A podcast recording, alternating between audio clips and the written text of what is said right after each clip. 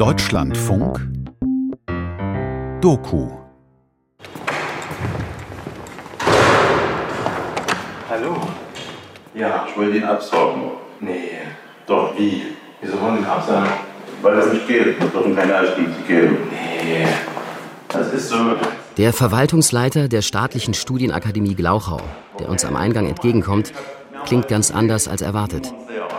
Am Telefon letzte Woche wollte er mir noch helfen, Informationen aus dem Archiv der Studierenden Anfang der 80er Jahre zu erhalten. Meine Mutter hat hier studiert. Der Verwaltungsleiter führt uns in das Empfangsbüro der Universität. Dort hebt die Sekretärin abwehrend die Hand. haben uns nicht Ja. darüber unterhalten. Ach, schade. Also, Sie, Sie verstehen das schon, ne? Also, Ja. Sie müssen sich mal vorstellen, Ja, meine folgenden ich finde raus, dass ich in einer. Stasi-Familie groß geworden bin. Mhm. Die haben mir nichts gesagt. Dann denke ich so, Mist, diese ganze Stasi-Kacke geht einfach weiter, ne? Ja, aber das nicht Bei mir garantiert nicht, aber es geht nicht. Dabei stimmt das. Auf meiner Geburtsurkunde ist als Vater eingetragen ein Stasi-Offizier und nach eigener Aussage KGB-Doppelagent. Doch ein Vaterschaftstest hat diesen Mann ausgeschlossen. Meine Mutter weigert sich strikt, etwas zur Aufklärung über die Vaterschaft beizutragen. Weil ich aber endlich wissen wollte, wer mein Vater ist, habe ich meine Gene in deutschen und amerikanischen DNA-Datenbanken analysieren lassen. Nacheinander haben alle Gendatenbanken bestätigt, was die erste Firma namens Family Tree DNA in ihren Tabellen auflistete. Da sieht man Nahosten 39 Prozent, jüdische Diaspora 5 Prozent und Spurensache ungefähr 2 Prozent Nordafrika. Dann kann man sich das etwas genauer angucken. Wenn du jetzt hier in das Nahöstliche reingehst, siehst du, es ist westlicher Nahe Osten. Dann siehst du, es kommt ungefähr hin mit 50 Prozent europäisch und 50 Prozent Nahe Osten. Ich bin aus allen Wolken gefallen.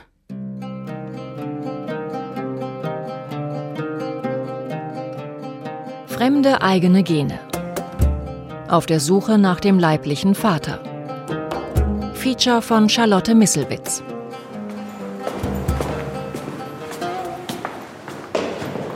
Anton ist Anfang der 80er Jahre gezeugt worden. Das genaue Jahr, sein Wohnort, ebenso wie sein richtiger Name, müssen anonym bleiben. Seit 1981 sollen im Studentenwohnheim der damaligen Ingenieurschule Glauchau drei bis sechs Palästinenser pro Jahr in der Ausbildung gewesen sein. Ich, Charlotte, habe zu Palästinensern in der DDR publiziert. Und um die sprechen zu können, hat mich Anton kontaktiert. Der Verwaltungsleiter schickt uns zum stellvertretenden Direktor, zwei Stockwerke höher. Die Frau Misselwitz. Schönen guten Tag. Deutschlandfunk. Platz.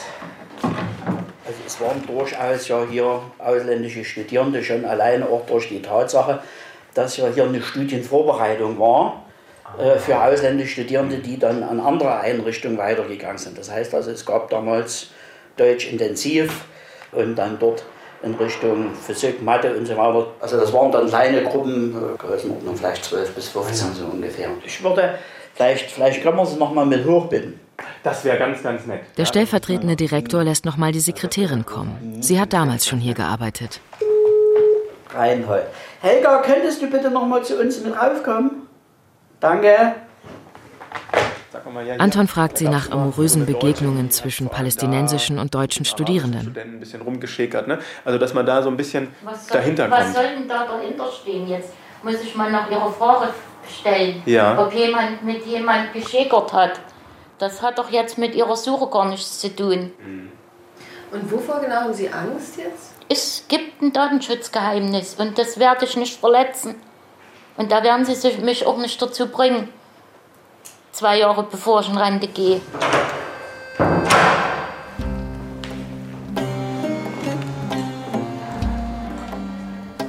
Mindestens ein Prozent aller Menschen in Deutschland sind Kuckuckskinder, also etwa 800.000.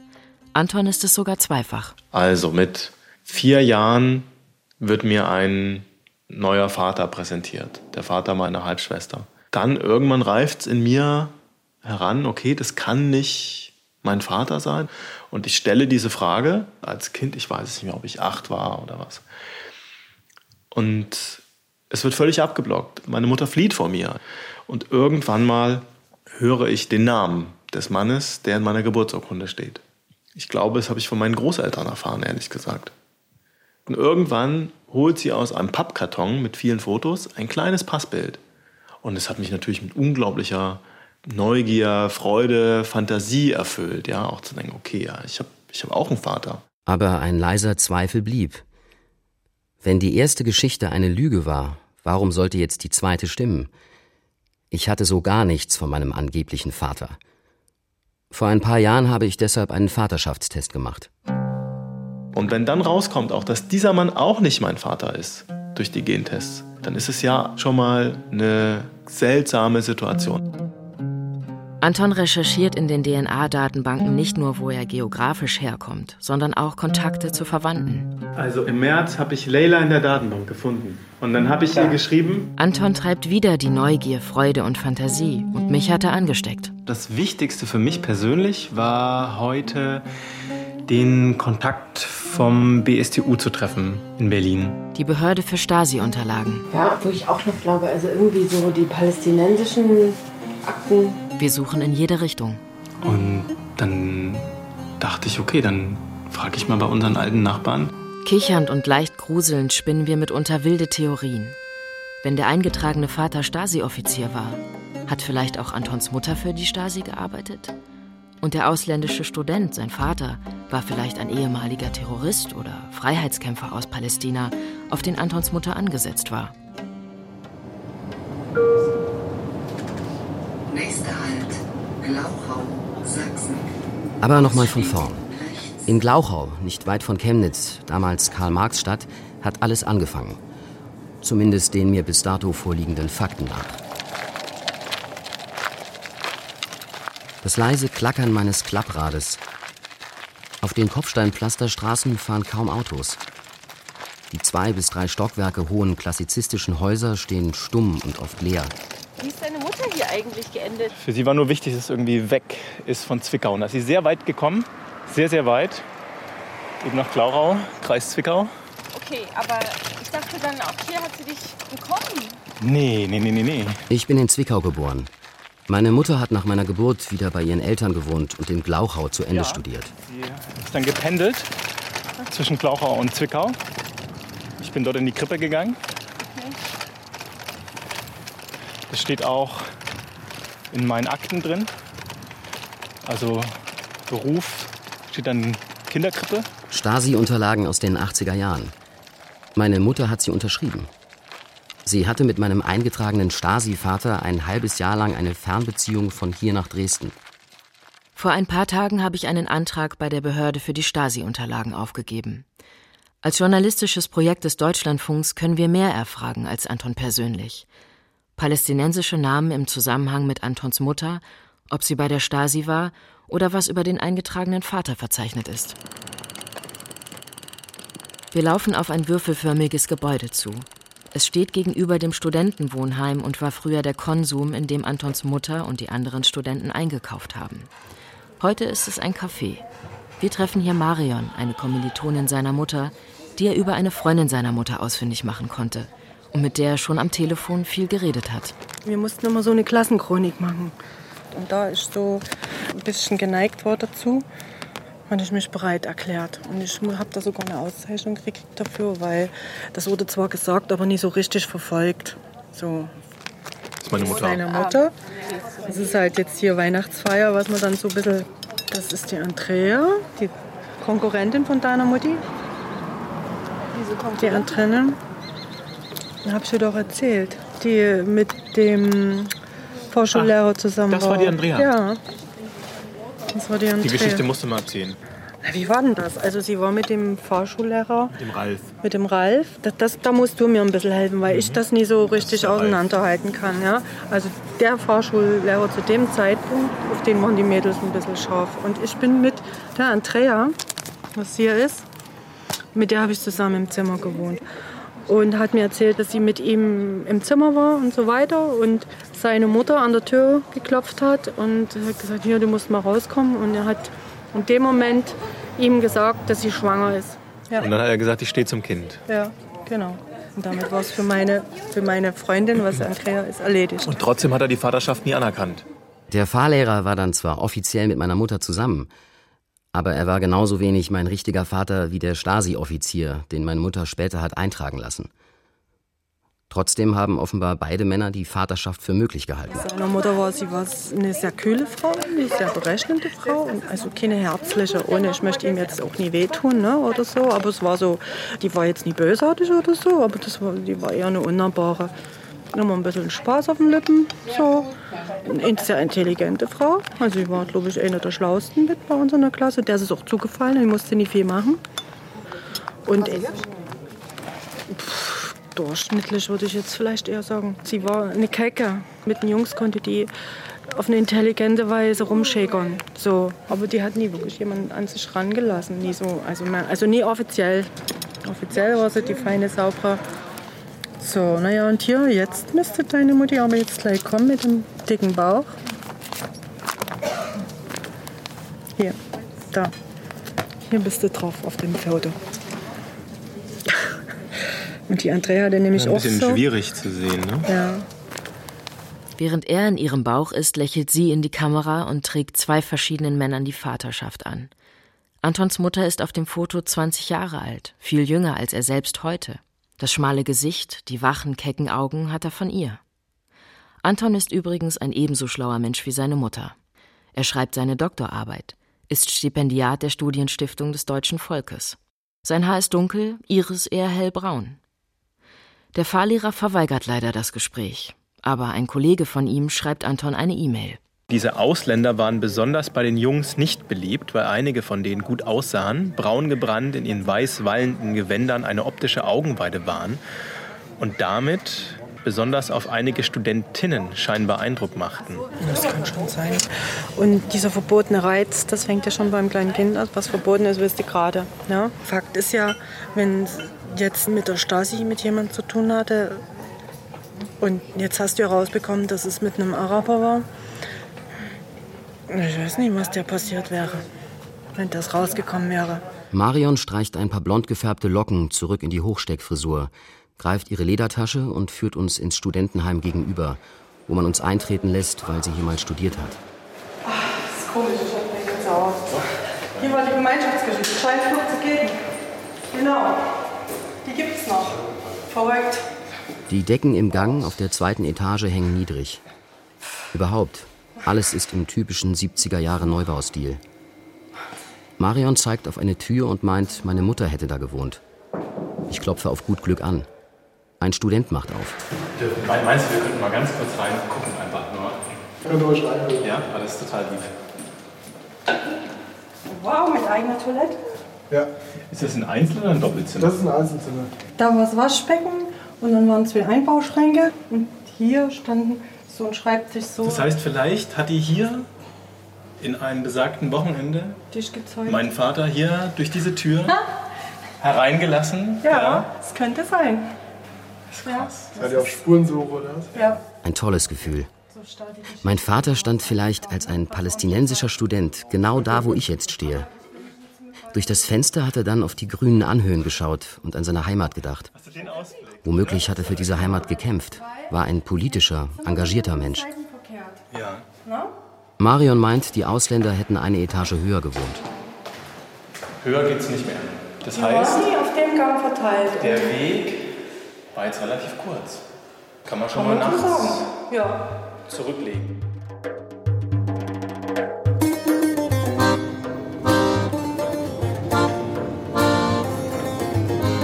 Von meinem Wohnort in Hamburg fahre ich nun oft nach Berlin.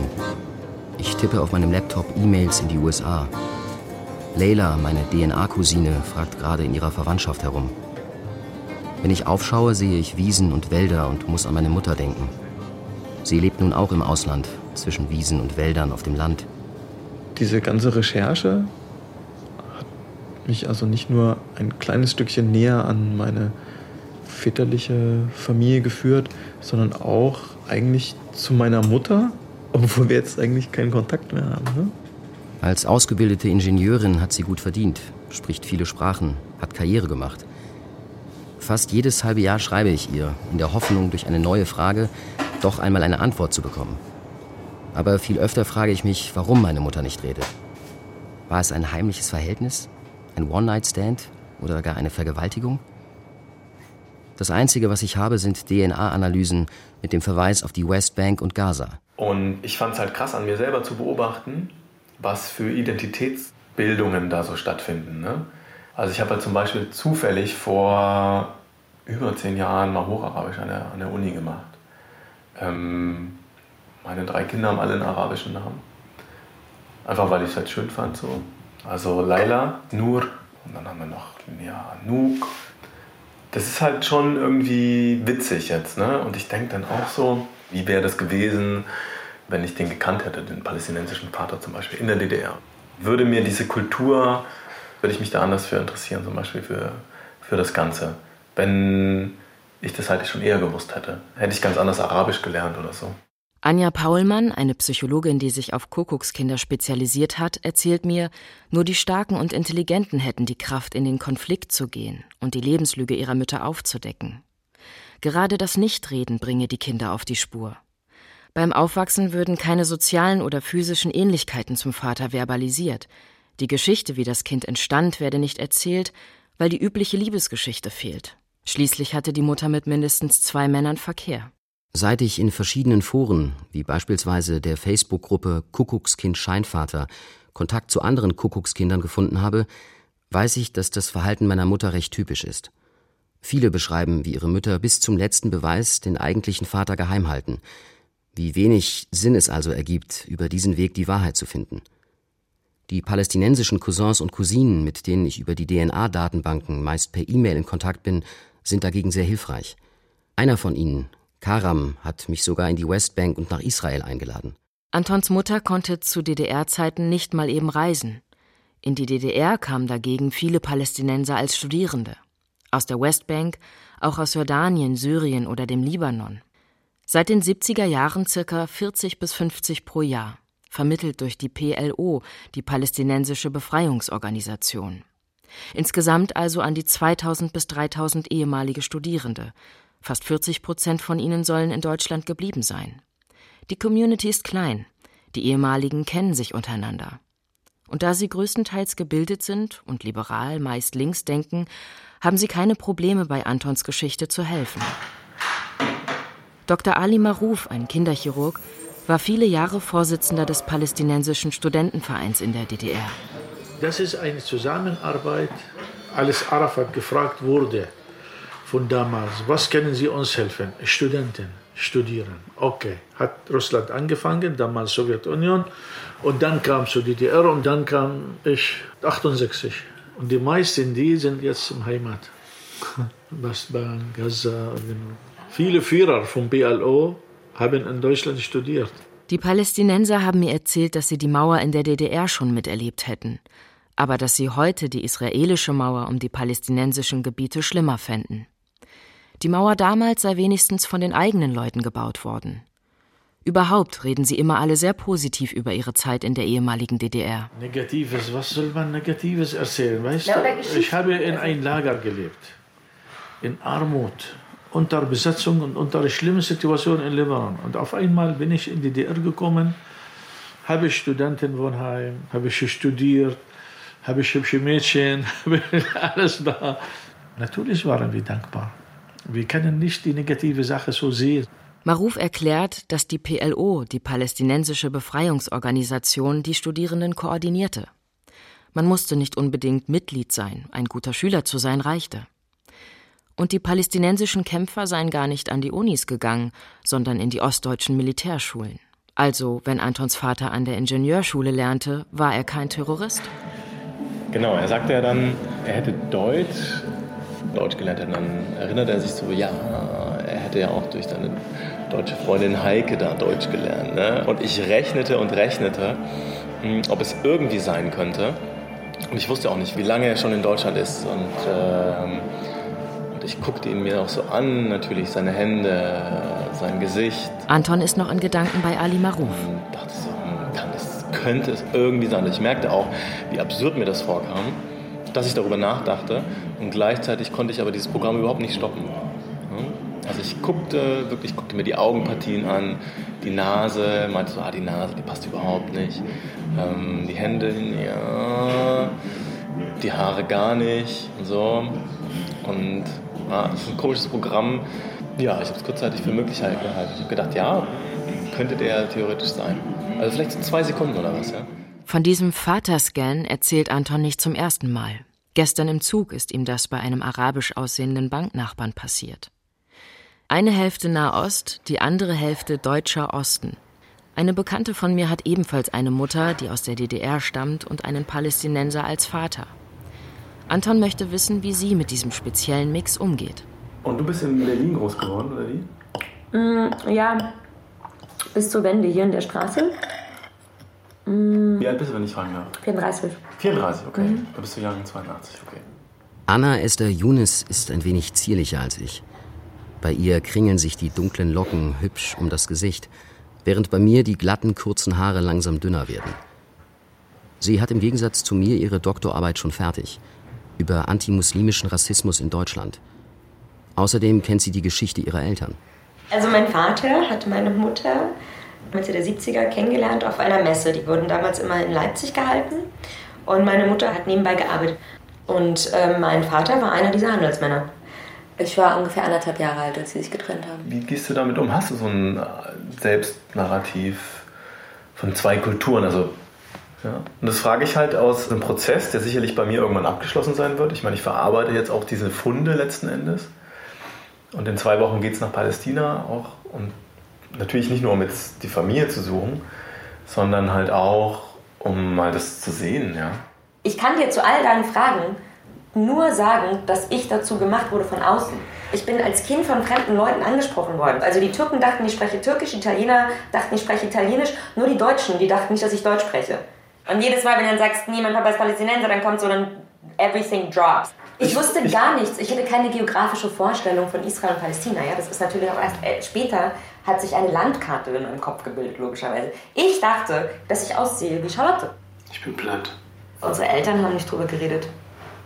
Das ist, glaube ich, zu schmerzhaft. Ich habe mir Palästina angeeignet.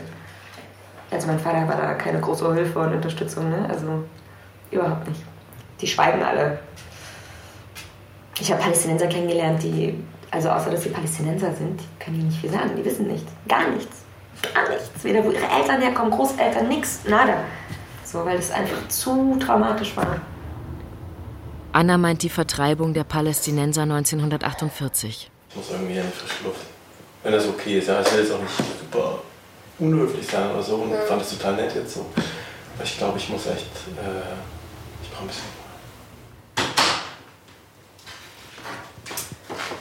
Ich hoffe, ich habe nichts Falsches gesagt, ne? Ich glaube nicht, weil du was Falsches Aber was sagst. konkret jetzt gerade? Ja, weil ihm Ich klar alles wird, was das alles bedeutet. War erstmal nur so eine Faktensuche. So.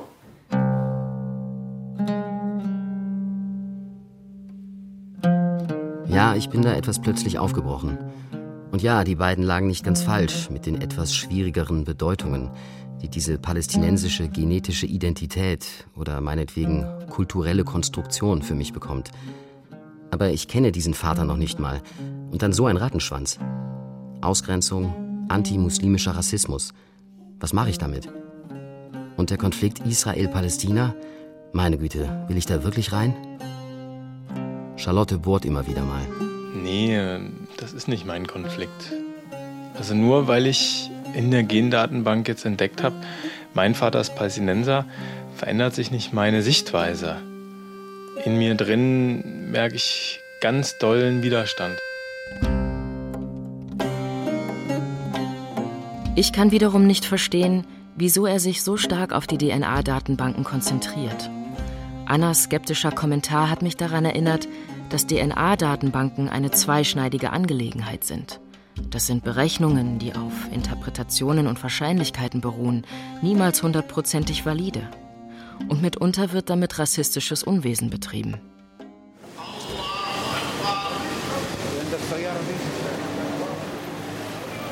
Das ist doch völlig verrückt hier, oder? Ich finde es wunderschön. Oh, ich kann es gar nicht beschreiben.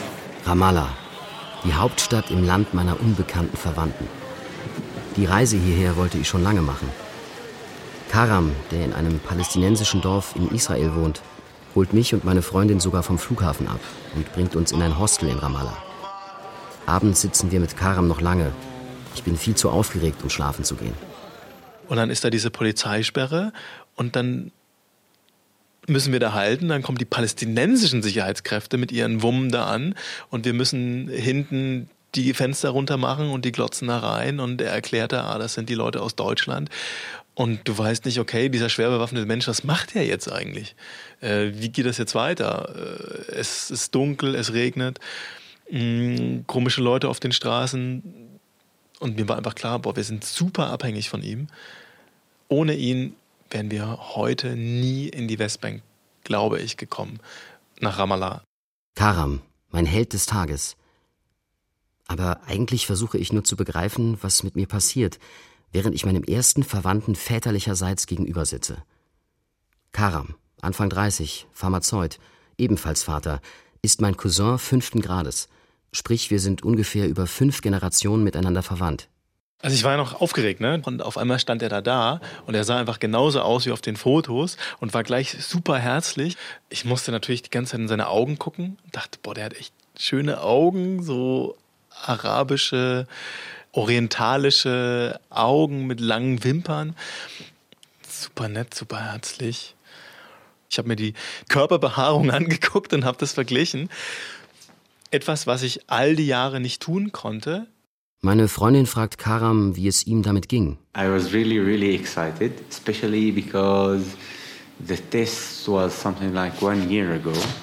And uh, er hat sich wirklich auf mich gefreut. Das sehe ich noch jetzt seinem Gesicht an. Meine Freundin kann sich wenigstens besinnen, ihn zu fragen, wie er in die DNA-Datenbank kommt.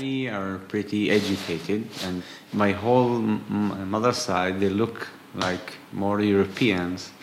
They also wanted to know the results, and uh, that's why I also did my mother's DNA, which uh, also got us an answer that she's European Oh, uh, oh really? Yeah, I didn't know that. Karam hatte mir davon noch gar nicht erzählt. So, H4. H4, die Haplogruppe der Mutter von Karam, wird als europäisch beschrieben.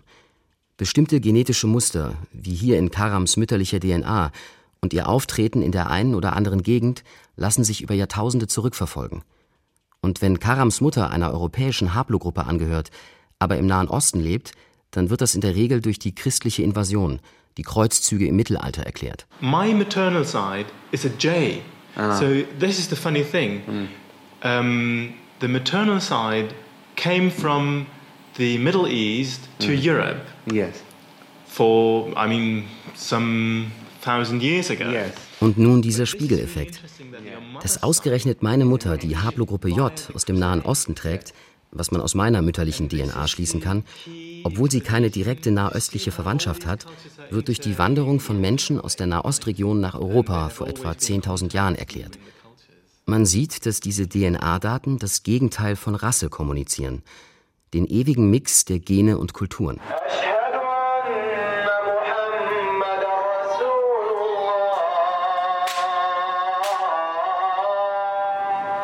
Zwei Tage später nimmt uns Karam mit zu seiner Familie.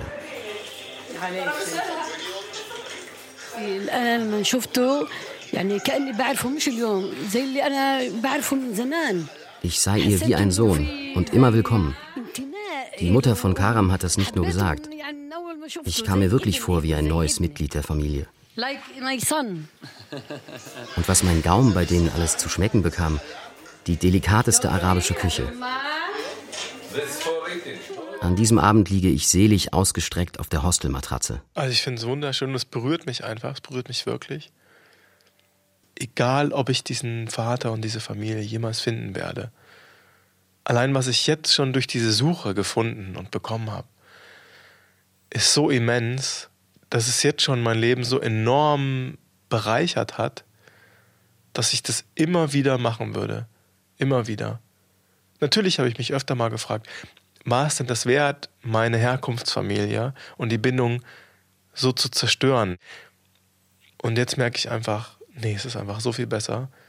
Diese Bereicherung ist so viel ehrlicher und, und näher und wärmer und spannender, dass ich einfach nur sagen kann, es war genau richtig.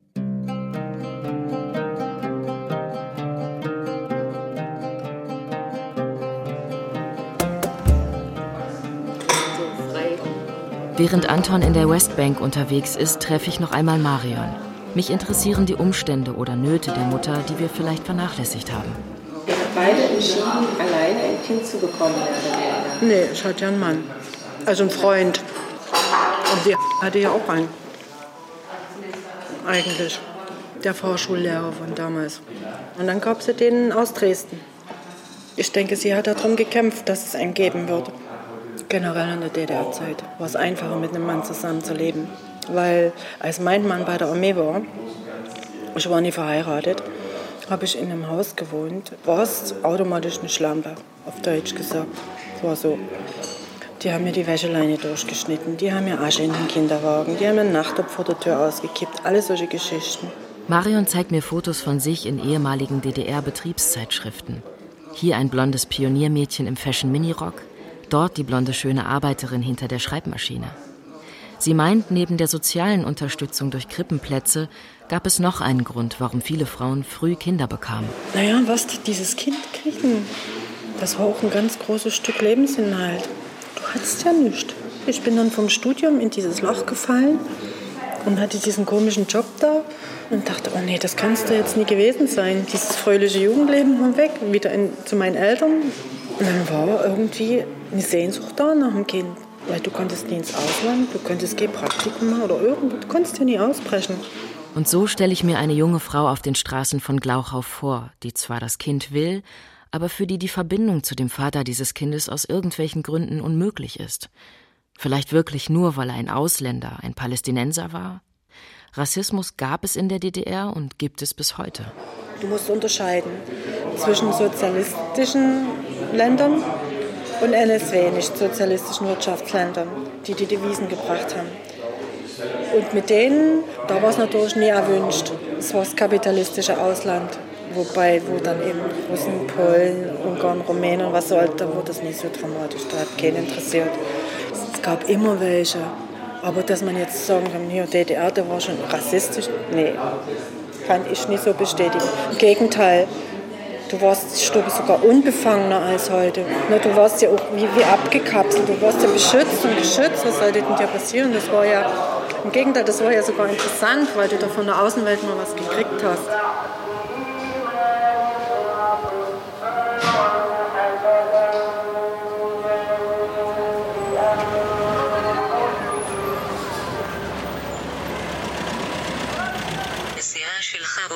באזור שקיים בו סיכון או באזור האסור לכניסת ישראלים. You're driving to an area that it's dangerous for Israelis to travel in. Boah, das war jetzt gerade unglaublich spannend.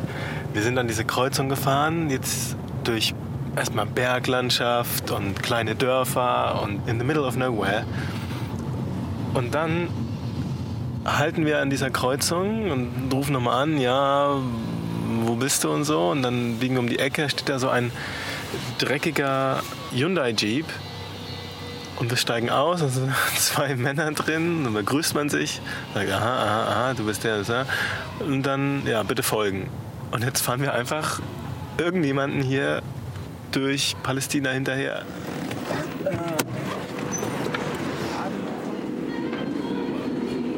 In Yamun hält das Auto vor einem Café. Karam, meine Freundin und ich steigen ebenfalls aus und gehen rein. Der eine der zwei Männer, Hesham, ist über einen DNA-Cousin aus Amerika, Nidal, der Vater von Leila, vermittelt worden und ebenfalls über fünf Generationen mit mir verwandt. I, I believe that it's the grandmother who is related to Fatma. بكون حفيده لأحمد القسام لا عز الدين القسام dann holten sie noch so einen ehemaligen Militärmenschen dazu, der damals in Deutschland in der Militärschule studiert hatte. Und das war einerseits grandios, also wieder so eine völlig verrückte Erfahrung. Kommt so ein Mann, bestgekleidet, der seit 30 Jahren kein Deutsch mehr gesprochen hat. Wann sind Sie geboren? 1900. Das war eine ehemalige Deutsche Demokratische Republik. Ja, ich bin dort geboren. Ich war in dieser Zeit in Deutschland. Ja. Ich war auf Rügen. Auf Rügen, oben im Norden. Ja. Und erzählt über seine Zeit in der DDR auf dieser Militärschule, dass die zwar offiziell keinen Kontakt haben durften, aber dass die alle irgendwelche Freundinnen hatten und der auch einen Fall genau kennt, wo dann auch verdeckt wurde, dass das Kind von einem Palästinenser ist. Dann wurde einfach jemand anderes da reingegeben. Ich glaube, wir sind alle mit so einem etwas komischen Gefühl im Bauch da abgefahren. Who was considered to be a terrorist? He comes from a family called Al-Qassam. Kara meint, der deutsch sprechende Mann sei ein Terrorist. And he was a great revolutionary against the French in Syria. Man kennt die sogenannte Qassam-Rakete aus den Nachrichten. Sie ist offenbar nach dem Urgroßvater dieses Mannes benannt. And it's just, you know, looking for a father and a family, but in the end, it's so much more, right?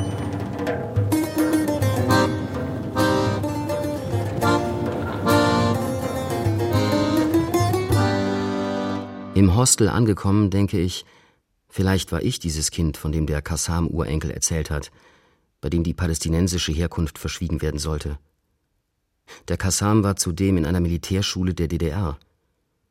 Jetzt wäre ich bei unserer wilden Anfangstheorie angelangt. Ein Kämpfer aus Palästina und meine auf ihn angesetzte Mutter. Aber ich finde das jetzt nicht mehr lustig. Ich bin Religionssoziologe, Vater von zwei Kindern und so gar nicht militant. Mein Kopf rattert, um dieses Szenario auszuschließen.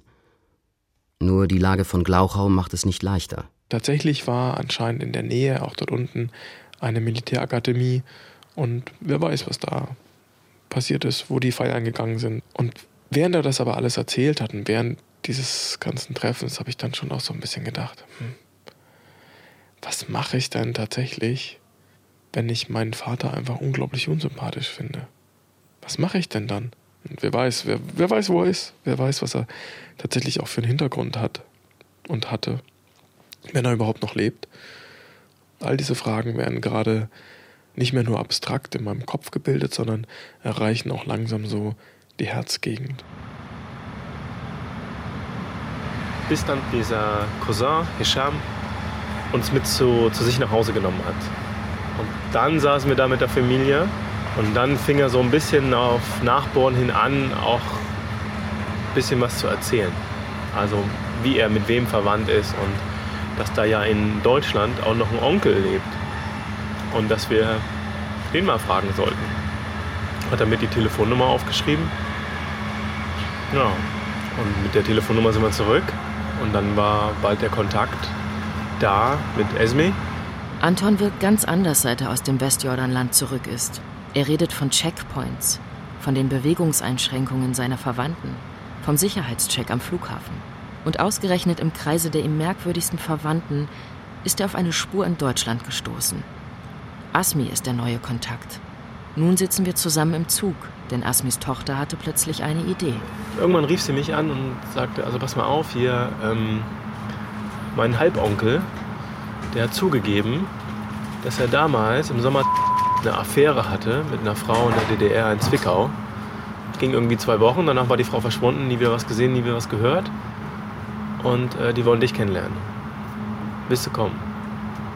Ich, äh, äh, äh, Antons Suche über die DNA-Datenbanken hat ihn immerhin zu Verwandten geführt. Dagegen haben meine DDR-Palästinenser bis heute keine Spur ergeben. Anton meint, mittlerweile kenne man in diesen Kreisen seine Geschichte. Daher denkt er, sein Vater befindet sich zumindest nicht unter denen, die in Deutschland geblieben sind. Und das Stasi-Archiv hat mittlerweile einen Bericht geschickt, der überhaupt keine Hinweise über die Mutter oder den Vater enthält. Möglicherweise wurden die Akten damals vernichtet. Das hat auch der ehemalige Stasi-Offiziersvater Anton über seine eigenen Akten erzählt. Jetzt fahren wir durch den nördlichen Westen Deutschlands. Und ausgerechnet hier gibt es einen älteren palästinensischen Mann, der in Zwickau zur besagten Zeit auf Montage war und auch noch bereit ist, einen Vaterschaftstest mit sich machen zu lassen. Er ist zum zweiten Mal verheiratet. Seine Frau hat keine Probleme mit Geschichten vor ihrer Zeit. Die ganze Familie ist durcheinander. Echt? Also Alle- wie, keiner alle- hat kein Schlafen nicht. Oh nein, oh, Entschuldigung. Ja? Und die Firma hat dann manchmal mit ostdeutschen Betrieben zusammengearbeitet. Trabant. Trabant. Trabant. Deswegen Und da haben wir eine Anlage. Ich habe 300 Meter von dem Trabantwerk gewohnt. Ich bin unschuldig.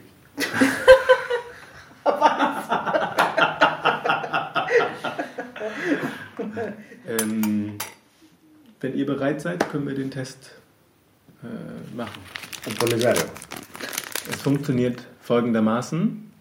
Erstmal den Mund ausspülen mit Wasser. Moment, dann mal. Und dann ein Stäbchen fünfmal an der Wange hoch und runter und ein bisschen so drehen. Oder soll ich das so. machen? Mach mal. Mach ich das? Okay. Du kennst dich besser aus. Also dann machst du den Mund auf und ich mach mal. Und jetzt mache ich das hier mit dem Kleber zu. Anton hat es sehr eilig, den Test in den nächsten Briefkasten zu werfen. Er will die sieben Arbeitstage, die das Labor braucht, auch nicht um einen Tag verlängern. Danach sitzen wir mit Onkel Asmi in der Küche. Asmi, der mit Anton über einen gemeinsamen Vorfahren vor vier Generationen verwandt ist, ist der Cousin des Mannes, mit dem gerade der Vaterschaftstest gemacht wurde. Alle reden von Antons Geschichte und fragen nach seiner Mutter. Aber sie hatte wahrscheinlich auch Not und eine Situation, Ja, wo sie einfach alleine war, Single war. Es war besser, jemanden hinzustellen, mit dem sie irgendwie schon liiert gewesen war oder sowas, wie dieser Vater, der eingetragene Vater, mit dem war sie auch zusammen gewesen für ein halbes Jahr davor. Ja. Da, wenn man einfach so ein dahergelaufener Wessi, Palästinenser, alles was irgendwie, und dann ist der wieder weg und dann muss man das irgendwie alles erzählen und seine Schwangerschaft zu erklären. Ich glaube, also ich glaube, mir wäre das auch schwer gefallen. es ist schwierig, ja. Ich weiß auch, dass sie aus dieser Familie raus wollte, in der sie war. Das war für sie die Hölle. Und in dem Moment, wo sie ein Kind hat, kann sie eine Wohnung beantragen. Sie dachte vielleicht, das Kind ist meine Eintrittskarte in ein eigenes, selbstbestimmtes, freies Leben. Eine Woche später rufe ich Anton an. Das Testergebnis ist da. Hi, Charlotte. Hey, wie geht's? Ja, er ist definitiv nicht mein Vater. Also als das Ergebnis dann da war, mh, muss ich sagen, mh, ja, war ich sehr enttäuscht. Mh, Ja, das, das hätte halt super gepasst. Ne? Das wäre der bestmögliche Ausgang gewesen. Eine Familie zu finden, die äh, unglaublich herzlich und willkommen heißend ist und eben auch andererseits die Enttäuschung darüber, dass die Suche weitergeht. Also dass ich nicht fertig bin. Das hat jetzt so lange schon gedauert und ist so anstrengend und ich dachte tatsächlich, oh, boah, ist, das, ist da mal ein Ende da. Stattdessen sitzt Anton ein Jahr später wieder bei mir im Wohnzimmer. Er hat Weiterverbindung mit seiner neuen Familie. Er war in der Westbank. Er hat viele Unterstützer hier wie dort getroffen. Anton fühlt sich jetzt als arabischer Europäer oder deutscher Palästinenser, ohne unbedingt die palästinensische Flagge schwingen zu müssen. Mit der Unsicherheit über seinen Vater geht er nun anders um. Also es ist kein Hollywood Happy End, aber es ist ein Teil Happy End.